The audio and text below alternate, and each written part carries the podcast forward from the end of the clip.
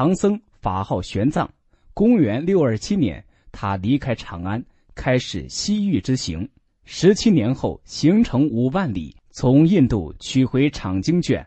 回国后又用二十年的时间进行翻译，直到去世。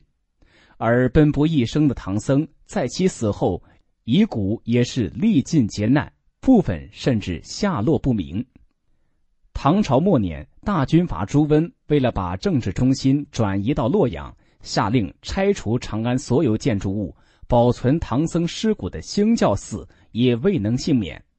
由于有僧人抢出了唐僧的部分遗骨，才使这位高僧的遗物没有在世界上彻底消失。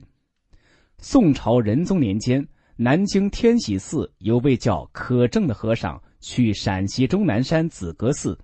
得到了唐僧的头顶骨，迎回南京。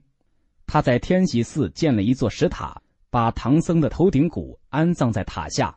到了明朝，又在后山土堆上修了座三藏木塔。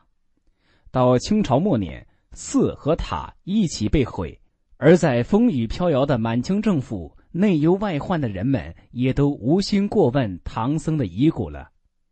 一九四二年，《申报》突然登载了一条消息：日本高僧部队于南京中华门外建筑道元神社时。发现报恩寺旧址内埋有玄奘法师遗骨及佛像、铜匣等，并有宋天圣五年和明洪武十九年两部葬制。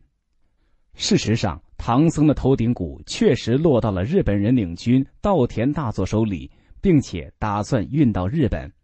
南京市民因为申报了解到了这一情况，立即群情激愤地要求汪精卫政府出面干预此事，而此时。日军在太平洋战争中屡屡失利，汪精卫正在为自己的前途惴惴不安，于是想利用此事笼络国内人士，于是派人和日军交涉，最后日本人勉强答应把头骨分给汪伪政府一半，汪精卫随后在南京九华山上建了一座三藏塔，把半块头顶骨安葬在塔下。而对另外半块头骨的下落仍是众说纷纭。有人认为，说是抗战胜利后，国民党中央博物院筹备处接收了那半块头骨，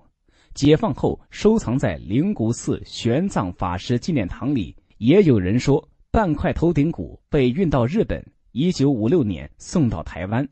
如今供奉在台湾日月潭玄奘寺三藏塔。